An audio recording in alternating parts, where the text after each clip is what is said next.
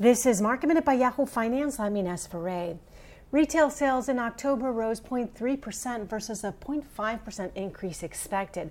Dow futures are about 250 points lower after the Dow and S&P yesterday closed at record highs as well as the Russell 2000 after Moderna announced a 94.5% efficacy rate for its COVID-19 vaccine.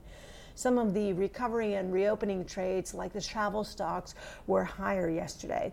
Oil is lower today after a gain yesterday, and Amazon is further extending into the prescription drug business, launching a new online store called Amazon Pharmacy.